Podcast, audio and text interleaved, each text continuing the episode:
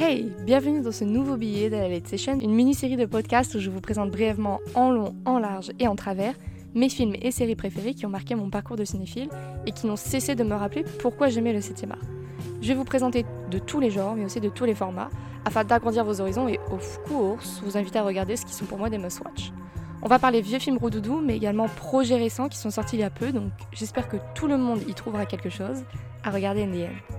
Merci de prêter une oreille attentive à ce projet et n'hésitez surtout pas à partager sur les réseaux ou auprès de vos proches avec le bouche-oreille, because the more the merrier. Aujourd'hui, on va parler d'un film qui est arrivé sur Netflix il y a très peu, qui s'appelle The Florida Project, sorti en 2017 et réalisé par Shane Baker.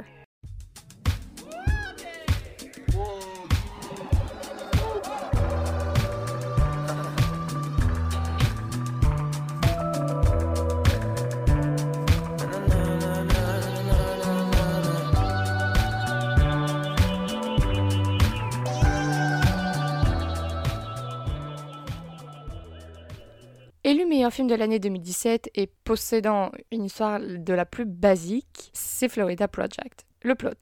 Une jeune mère américaine qui vit dans un motel et qui vit au jour le jour afin de garder un toit au-dessus de sa fille. Tout de suite, on pourrait croire que comme ça, l'histoire est triste, you know, que l'on va avoir affaire à une maman qui, qui galère, etc. Mais pas du tout. Le film est produit par les studios A24 et tout amateur du 7 art sait que we are in for a treat. Les studios A24, souvent, c'est les films les plus.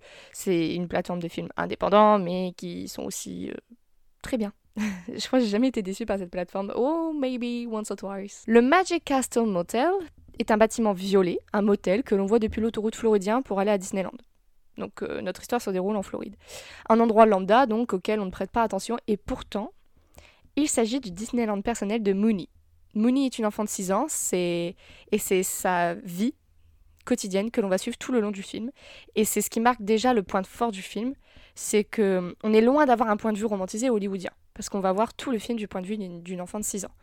L'innocence, directement d'une enfant. Car oui, Mooney est certes innocente dû à son âge, mais elle est plus au courant de certaines choses que certains autres résidents du motel.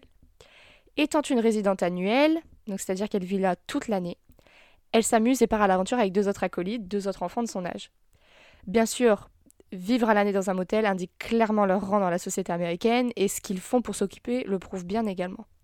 Passer une après-midi à jouer avec un ventilateur, aller chercher une glace qu'ils partagent à trois tous les vendredis, ou encore alerter tout le quartier lorsque la doyenne escorte du motel s'expose topless au bord de la piscine. Bref. C'est lors de ces moments, d'ailleurs, que Willem Dafoe, interprétant le rôle du propriétaire du motel, nuance la chose. Il apporte un point de vue que le téléspectateur aborde également, le désespoir face à la aux conditions de vie de Mooney. Pourtant, elle, cette dernière, ne voit aucun inconvénient à vivre ainsi avec une mère qui a plus des allures de grande sœur et qui galère de plus en plus à payer son loyer. Tout cela d'ailleurs va pousser bah, cette mère à en venir à des femmes malhonnêtes qui vont avoir un impact sur Mooney, sur sa fille, qui vont pas l'aider. Hey, Lee, got a situation here. Open up. It's only second week of the summer and there's already been a dead fish in the pool. We're trying to get it back alive. Water balloons thrown at tourists.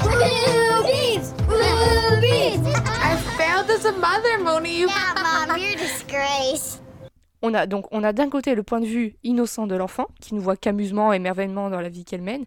Elle arrive à vraiment euh, à rendre sa vie incroyable, à s'amuser avec euh, la moindre chose. Mais on a d'un autre côté cet atroce sentiment, cette anxiété croissante car nous savons ce qu'il risque d'arriver à Moni.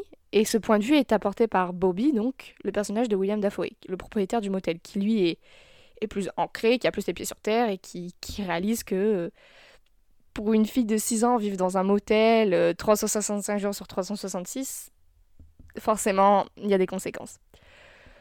Comme dans son précédent succès Tangerine sorti en 2015 et favori des festivals d'ailleurs, Shane Baker arrive à faire rencontrer les deux côtés d'une histoire ancrée dans une société américaine n'éprouvant aucun remords être aussi terre à terre.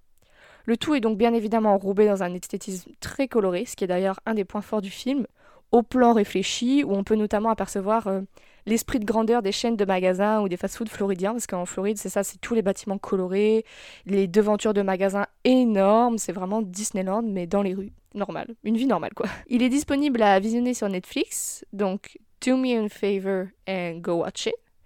Et vous verrez que c'est un film vraiment euh, qui est super euh, facile à regarder. On est tout de suite pris dans l'histoire Et bon, forcément, la fin, on peut deviner, mais juste pour l'histoire et l'esthétisme du film qui est vraiment son point fort, c'est coloré, c'est vraiment, on voit vraiment toute l'architecture, c'est super bien fait. Et Shane Baker a vraiment réalisé un hit avec ce film en 2017 et ça l'est encore, c'est maintenant un incontournable des films indés, euh, par exemple sur Letterboxd ou parmi les femmes des cinémas. Donc, do me a favor, allez le voir, il est disponible sur Netflix, c'est l'occasion, ouvrez vos horizons. Et puis, euh, en attendant, moi, je vous dis à très bientôt. Take care. Ciao.